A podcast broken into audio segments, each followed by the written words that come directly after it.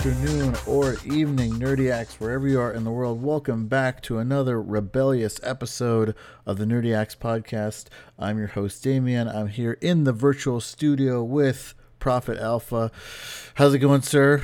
Hey, Nerdiacs. It's been a while. How long has it been, Damien? About maybe a month and a half. Oh, I think. yeah, about a month and a half. Yeah. I think I think me and you got together about a month ago after Doctor Strange. And Yes. It was just going to be me and you, and we decided that Doctor Strange wasn't worth a whole commentary by itself. Yeah, I f- I mean, I feel like the Marvel movies. We well, we said it at the time. The Marvel movies are kind of like okay, you expect a good movie, you see a good movie, and then you leave and you wait for the next good movie. It's like it doesn't really, it doesn't need a whole lot of conversation. Yeah. So yeah, I Uh, decided to kind of skip that one. But uh, what brought us here today, of course, is now I'm going to concede a lot of this knowledge and stuff to you because you are the Star Wars expert, uh, guru. You know all things Star Wars. I'm just a spectator. But do you want me to go first and give me and give my assessment of what I thought of Rogue One, or do you want to go first and then let me chime in?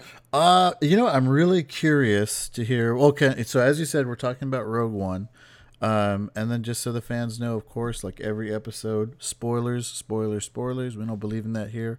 We're going to be talking about the movie in its entirety. So if you don't want spoilers, pause this, come back to us, or actually just turn it off because it'll be a long time. Just turn it off, come back to us when you're done because there's going to be many spoilers. Um, so yeah, but I'm actually curious uh, because of your reaction, the reaction that you posted on your Facebook. I'm actually really interested to hear your take on it as somebody that's not been a huge Star Wars fan. Um, so why don't you go ahead and kick it off? Okay, so Rogue One for me, right? I went into this uh, movie with the expectation, thinking that it was going to be a fairly good movie, just based on the footage I've seen and the actors that are attached to the film. Normally, anything with Forest Whitaker in it is going to be pretty good. Mm, One, right? Uh, Diego Luna always does pretty good. yeah, roles. he was. Yep. Michael Madsen. Uh, what what is it? Is it not Um, Michael Madsen? Mads Mads Mikkelsen. Mads Mikkelsen. Yes. Always good roles, right? So, all right. Rogue One is what it's it's technically it's three and a half yes. episode three and a half, right? Yes. It Yeah. takes place after Revenge of the Sith, but before A New Hope. Before a new. Hope. I mean, like directly. I'm talking like ten minutes before uh, a New Hope. It seems like. Almost. Right. So I'm going to tell you Star Wars Rogue One did more for me for Star Wars than anything I've ever seen or read about Star Wars. It was so in depth. It covered so much information with good plot development, good character development, good setting development. I've I personally believe, right, that if Rogue One were the very first Star Wars film that had ever been made, Star Wars not only would it be bigger than what it is right now, but we would probably be living in that type of fucking future. It was that impactful for me Wow. because Uh, okay. it it literally was it it was a ground battle a space battle a psychological battle Mm. a family drama a tragedy all i mean and it was all well played and, and mixed together i mean um uh what was her name uh the one that was uh the the female f- played by felicity hoffman Uh, what was her Jin, Jyn Erso. Jyn Erso, right? She was very good in her role. I Mhm. mean, she played her part well, uh, just because of her attachment to her father, who was the basically the creator of the Death Star. Yes, like the chief Uh, scientist. They they never the really defined why he was so important. Yeah, Um, but I'm assuming that he had to have been like something about the design or something. I, I think Yeah. maybe they throw away. It's like he knew something about the crystals or something like that that nobody else knew or something. But yeah, that was kind of hazy. But but wh- whatever his role was, yeah. and, and and why he's so important is because if you watch episode uh, four, A New Hope, and you see them destroy the Death Star, you're like, how the hell were they able to figure out that just that one little spot would destroy the Death Star? And it really didn't take that much pressure. Well, I mean, you got to see Rogue One, and he explains it in the hologram that Yes. hey, you could hit it with a hammer. Yeah. Basically, he designed that entire structure to be freaking dismantled with just a simple blow to the main nuclear reactor. Which and, and he even comments on it in the film. It's they didn't because another big criticism of A New Hope is it's like, oh well, you had to get this bomb from the surface, like all the way down. No, they could have actually, if they had just infiltrated the Death Star or something, like Mhm. a blast, like one blast from a blaster could have set it off. You know. exactly. Um, Uh, so I like that they tied up that loose end. but but for me, like it was like it was like insurgents. Like okay, it was so almost real world, right? Like for instance, like when uh, Forest Whitaker's band of insurgents, uh, they were stealing the crystals, correct, Yeah. from the convoy. crystals. Yeah.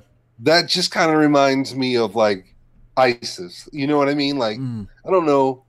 I, I I mean, if you if you compare it with real worlds, you know, you got these band of rebels that are attacking this established, you know, new power, trying to get this energy, and even though they're successful in their attempt, they end up losing the battle because they destroy their whole city with a simple blast right. from the Death Star.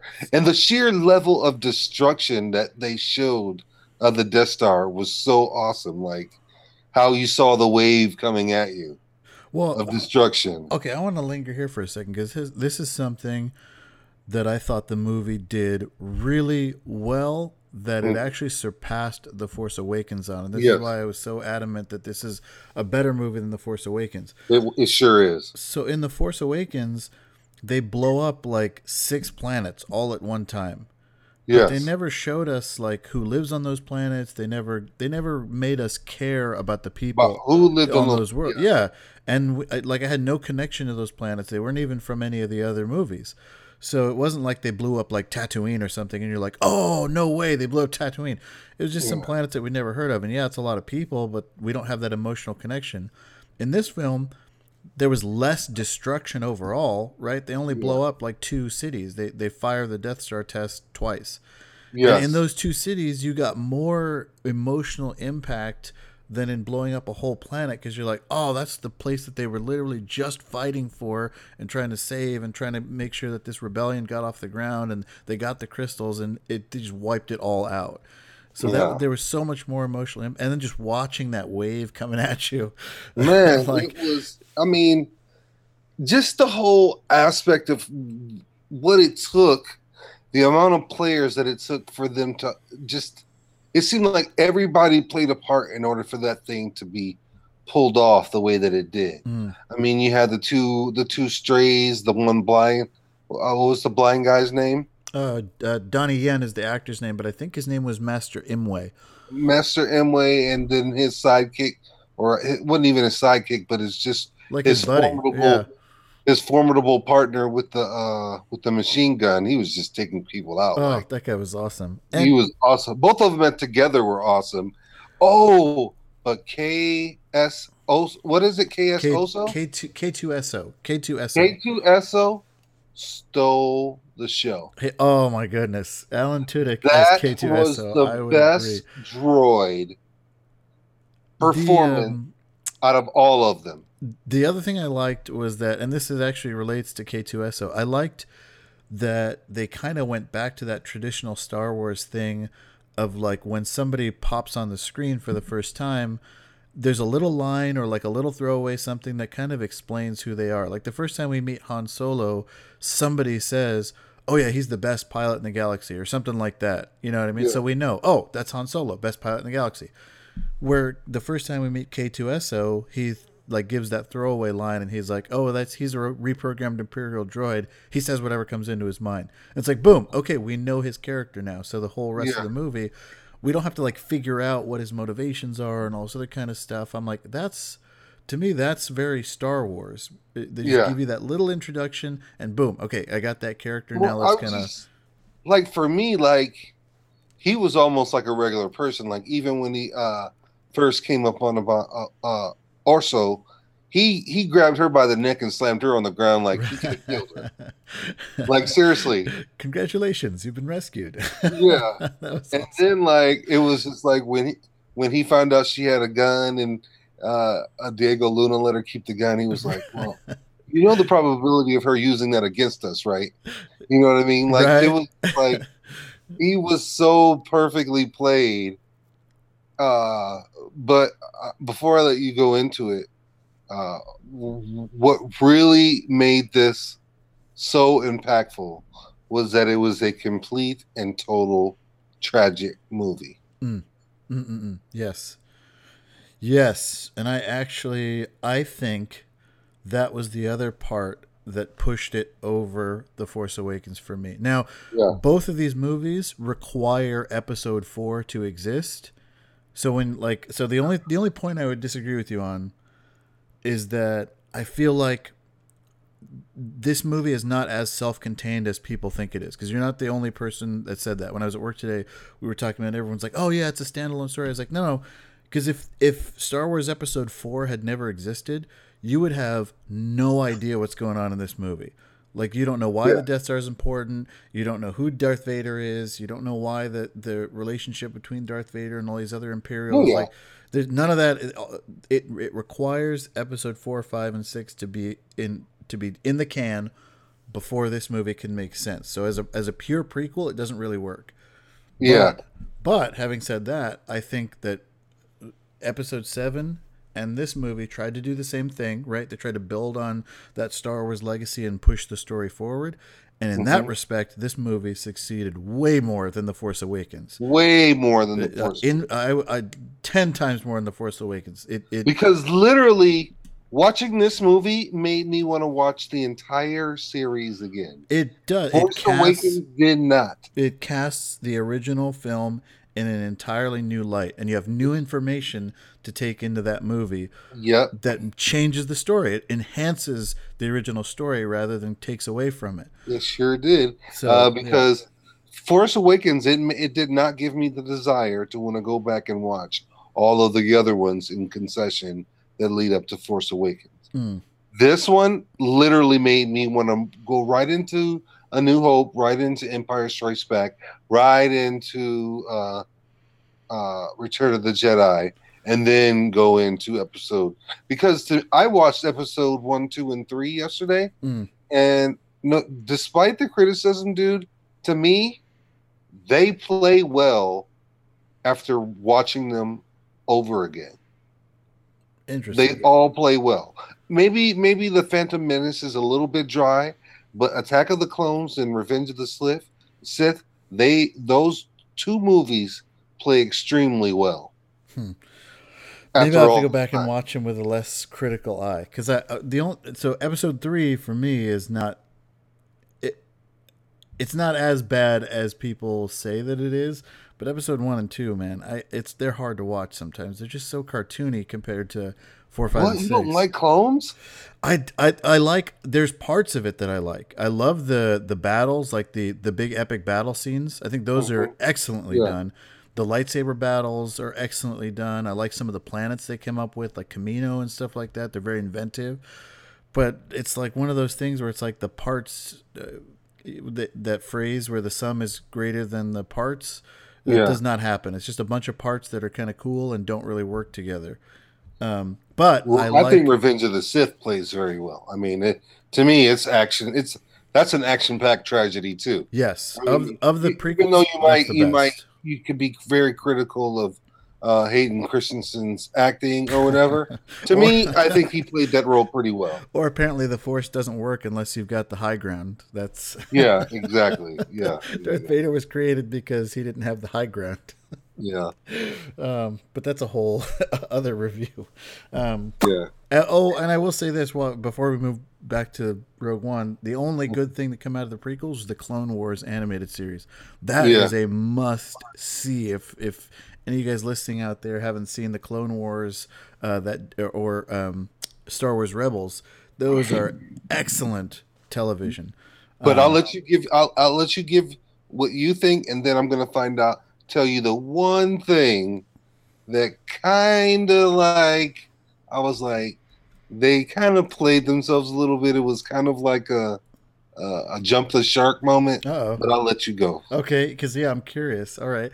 Um, well, I thought obviously overall, I thought this was one of the most exciting Star Wars experiences, and the reason I say experiences is because I'm including the video games, I'm including the supplemental materials, the novels, the extended universe stuff. This blows all of that away. Yeah. This is probably one of the best Star Wars stories that you will see, hands down. Other than maybe, I want to say, other than maybe Episode Four itself, because that's obviously the one that started it all, and then uh, Mhm. um, uh, Empire Strikes Back. Obviously, that's the best Star Wars film still so far. Uh, I loved the characters. I loved that they managed to take this ensemble cast that should have been a mess, right? There was just so many characters. It should have been this crazy mess where we don't have any idea what's going on. Every second of this movie, I knew what was going on, I knew why it was happening, and I knew what everyone's motivations were, and they all made sense for this world. I knew what uh, so Mads Mikkelsen, right, Galen Erso. I knew Yeah. his motivations, and and they made him. They made a guy that could have been literally. It, I mean, what he had like two scenes in the whole movie, and Yeah. he was so compelling and sympathetic and and complicated, and he had all these different feelings going on, and, and you could feel all of that in that one scene with him and Jyn, where he's a hologram and he's Uh-huh. looking right at her kind of through the hologram and she's just soaking it all in because she hasn't seen her dad in years and at the same time she's trying to learn all this stuff about the death star which she's never heard of before and and there's this battle going on outside and like i, I don't know i just feel like it's a rare case where a film with so many layers i mean this film had like six seven different layers all operating at once Uh-huh. and it was trying to be a Star Wars movie on top of all that, and it succeeded masterfully at all of them. Um, and then also, it didn't forget, which I think a lot of Star Wars things do. It didn't forget the wars part of Star Wars, like Yeah. No, Star- no, no, no. Oh yeah, I mean the war. It felt real. It felt like there were stakes. It felt like there was strategy going on. It felt it, it didn't feel scripted, which I think a lot of Star Wars stuff feels very scripted a lot of times. Where this one felt like anything could happen. I didn't know who was going to win. We got to see the rebels actually have a lot more firepower than we thought they did. But then the, Yeah. then the Empire brings in like the freaking massive Death Stars and stuff, and they're they're fighting on the ground and in the air and on the I mean, it was just all encompassing battles. I mean, they were everywhere. and I this mean, is one of the few times Even the even the the fights in space were were way more like impactful than oh man, it was just they seemed way less cartoony and like dude, people were getting taken out. What about the animation of uh that they used for the for the admiral? Oh, uh, for Grand Moff Tarkin, yeah, Yes. um, and, and, and was that animation that they used for Princess Leia? yes, yes. I heard that was an actress. No, it, it was an actress that looked very much like her, but they did CGI uh, Oh. Princess Leia's young face onto it. Um, Okay. So her and um, uh, uh, Grand Moff Tarkin were both CGI. Uh, they, it looked like they did a much better job with Leia than with Grand Moff Tarkin. But after like the first scene, so the first scene he shows up and you're like, oh, what?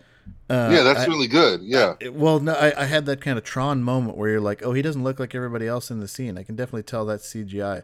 But then once he starts talking, you he you lose it. Like you lose all that, and you're back in the story a hundred Yeah. percent. Because they, Exactly. I, I don't know if they got the same actor to do his voice. I, I'm I'm pretty sure Peter Cushing passed away. I'd have to double Yeah, check on did. that. But whoever did his voice man, he got the freaking that snide, like kind of arrogant tone. Like he got it perfect.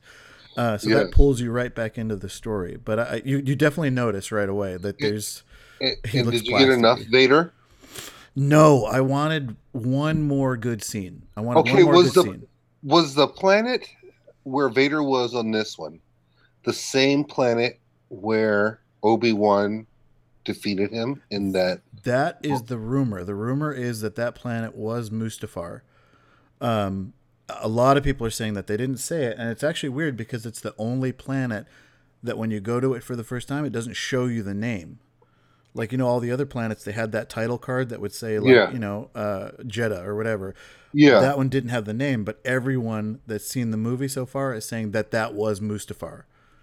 So it was the same planet where Obi Wan cut his legs off. Yes, yeah. Okay.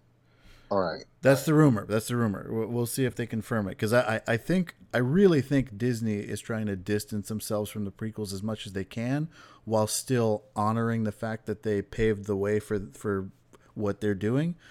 So it wouldn't surprise me if they if that's they kind of The snuck there. prequels, such as what Lucas's films? Yeah, episode one, two, and three. Why? Because uh, so they're not episode one, two, and three are not very popular. Like we just Uh, first just of all, that. Jimmy Smits was a direct tie-in. Yes, right. Jimmy Smits was uh But you'll notice they never named him. They never said who he was. He just sort of showed up as a kind of Easter egg. They never they never said Senator Organa or whatever. And then even when he um, when he's leaving, uh, he doesn't talk about Obi Wan by name. Doesn't talk like he. They sort of. I feel like they just sort of put that in there. I want to say that Disney's feeling is they respect the original prequels, but they understand that they're not very popular.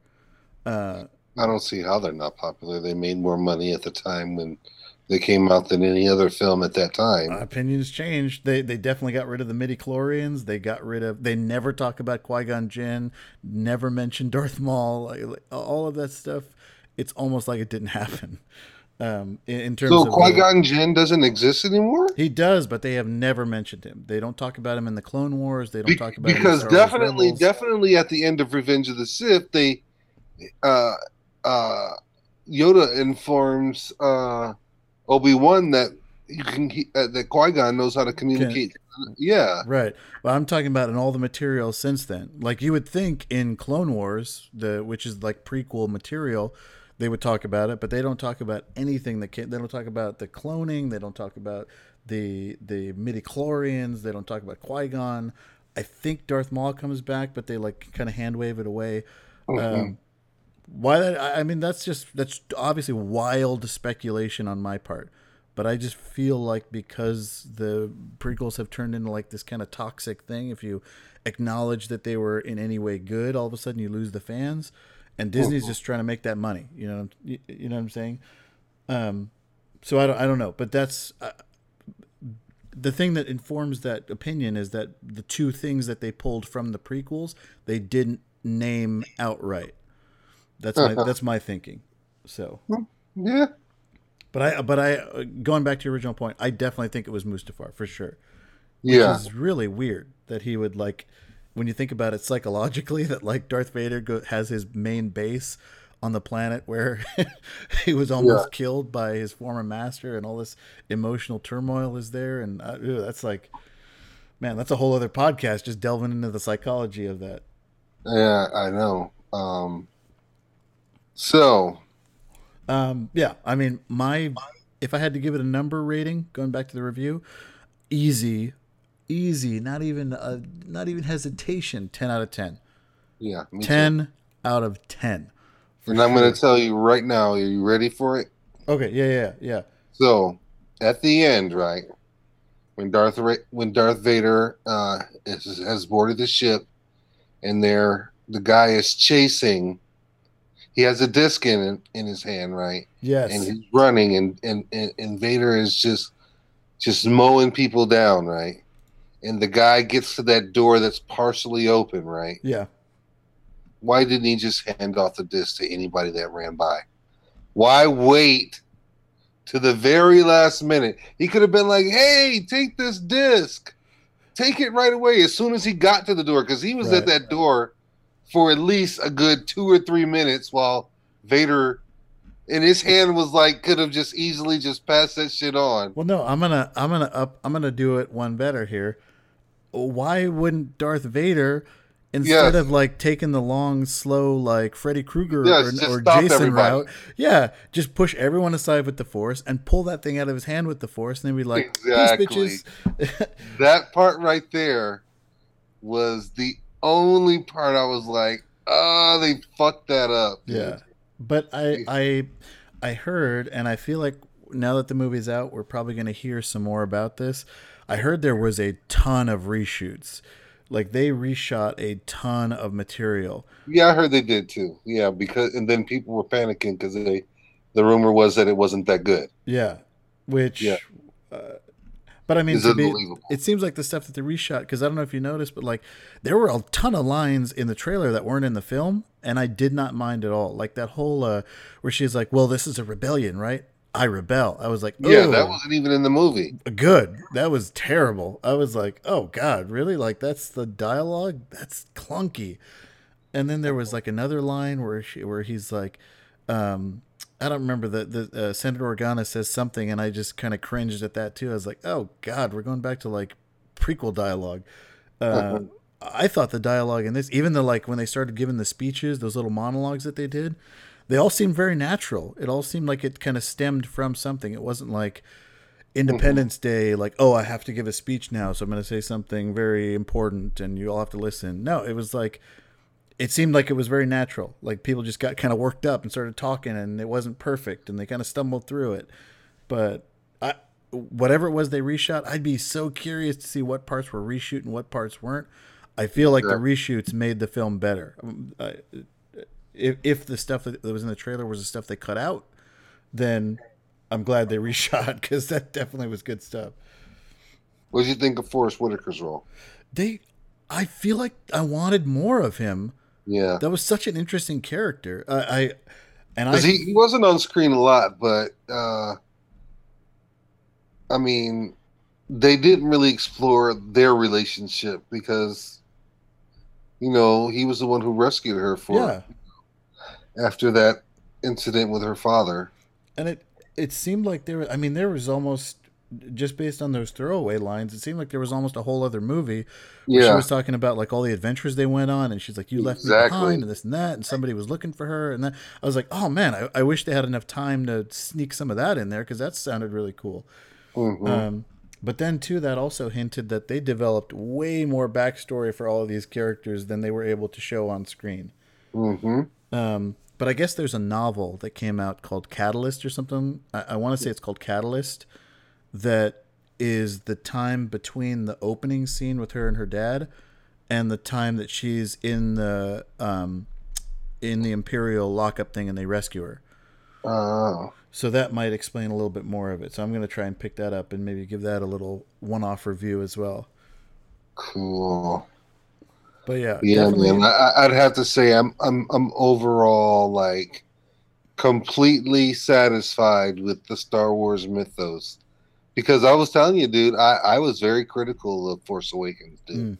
I was very critical of how drab that movie was. I was very critical of how Ky- Kylo Ren did not fit the bill of the main villain uh, for me. And, and and the difference between Rogue One and that is that there were multiple main villains in Rogue One that had bad intentions. You know, That's that's what I wanted to ask. How did you feel about Director Krennic as Yeah. a as the core villain of the, of the movie? Yeah. he was he was uh it was it was still him it was he was the slave driver behind the whole deal and he still didn't get any credit for it and he ended up getting you know blown up right. I feel like he, I, I don't know. I feel like he was, and that's another aspect where it was so believable because that seems like something that would happen in a big bureaucracy like that. They were Yeah. like, oh, wait, this guy that was causing problems and was very vocal just died. Okay, let's just sweep that under the rug. Exactly. You know, so- and then all of a sudden, Grand Moff Tarkin just sweeps in and, and takes control. exactly Yeah, uh, but I, I, it's just such a mat. I mean, we could talk about it for hours and hours. I, I could spend longer talking about the movie than the movie's runtime because it was just that Yeah. good and that rich uh, and exciting. Like Tracy and I uh, were looking at each other throughout the whole film, just giddy. Um, especially that scene where they disable the Star Destroyer.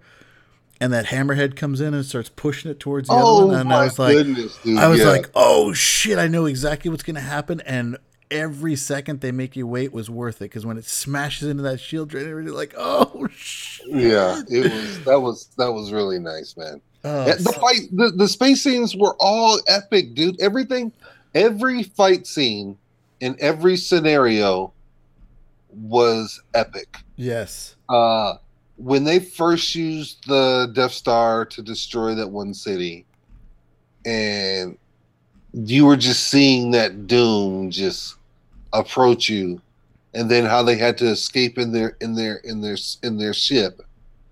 It, it, it was just fantastic. The I mean the sheer level of destruction that they captured in this one was kind of like what you said, like in the Force Awakens, where you know they killed they destroyed six planets, but they didn't explain anything about those planets. Well, at least on this one, we had a little bit of a personal, you know, look at that beautiful artwork where you know that resistance place. It looked like Mm, it almost looked like a little picture of Obi Wan, like some of the statues yeah. Yeah. Like a some Jedi of the, the artwork, the Jedi statues. Like I was like, wow, that's crazy. And then they just wiped it off the face of the earth, like nothing. Like yeah.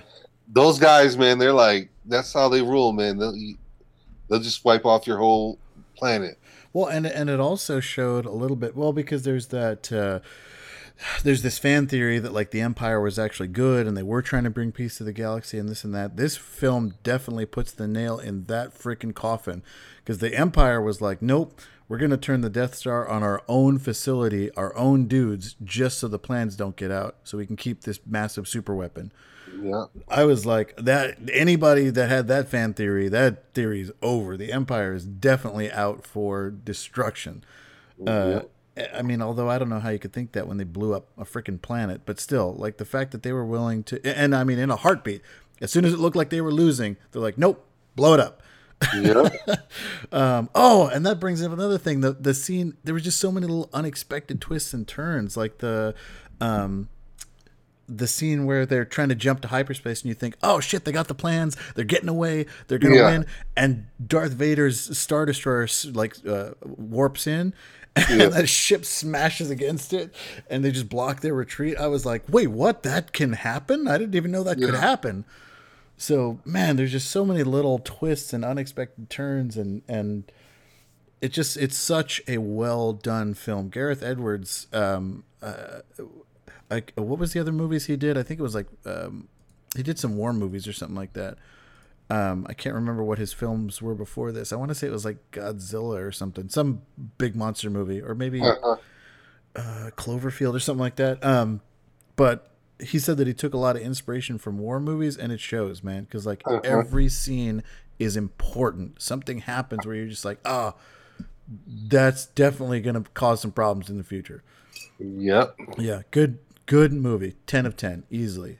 I, I agree with you. I, I don't think there's going to be anything that's going to. Well, I don't know. This movie Passenger looks like it's going to be pretty good. Um, I don't think it's going to be Rogue One good, but it looks like a pretty good sci-fi movie. I, I mean, I almost want to. I know in a in a in a week or two we're going to be doing the season finale episode. We're going to kind of rate what our top three films are. Rogue Yeah. One coming in at the end of the year here. That might. I, I mean, I have to do some strong reviewing. It's not going to beat Civil War. I don't think. I don't think. Uh, I don't know. I gotta watch Civil War again. I actually got the Steelcase edition, so I'm gonna watch it again. I'm gonna see Rogue One again next weekend. After I do that, I'm gonna come straight home, watch Civil War, and we'll see. I think Rogue One might have edged it out for me. I think it might. oh have. man, really? Yeah, I mean it was good. I love Civil War. I think I defended it when we were talking about it, but it had some problems, and I want to go back and rewatch it and see if those problems are eh, Glaring. yeah, if I'm remembering them as being more important than they were. So I don't know. We'll see. All right, man. Well, this was a good episode. For sure, good movie, good episode. Um, we will be back again, like I said, uh, in a week or two. We're going to be doing our season finale for this season. We're going to be talking about the whole year, all the movies we saw, all the cool comic book stuff that happened, what we think about next year. So it's going to be a big, long episode with all of your hosts. We'll all be in the studio here recording for you. Um, but for this episode, I guess that's it. Yeah, that's Boom. it, guys. Thank you Man. for It listening. was a quick half an hour. Jesus. That's so much No, more. that was longer. That was like 40. Was it? That's oh man, they went by quick. Well, anyways, thank you guys, Nerdiacs, out there for listening. We love you guys, and we will see you on the next Nerdiacs podcast. Peace out, Nerdiacs.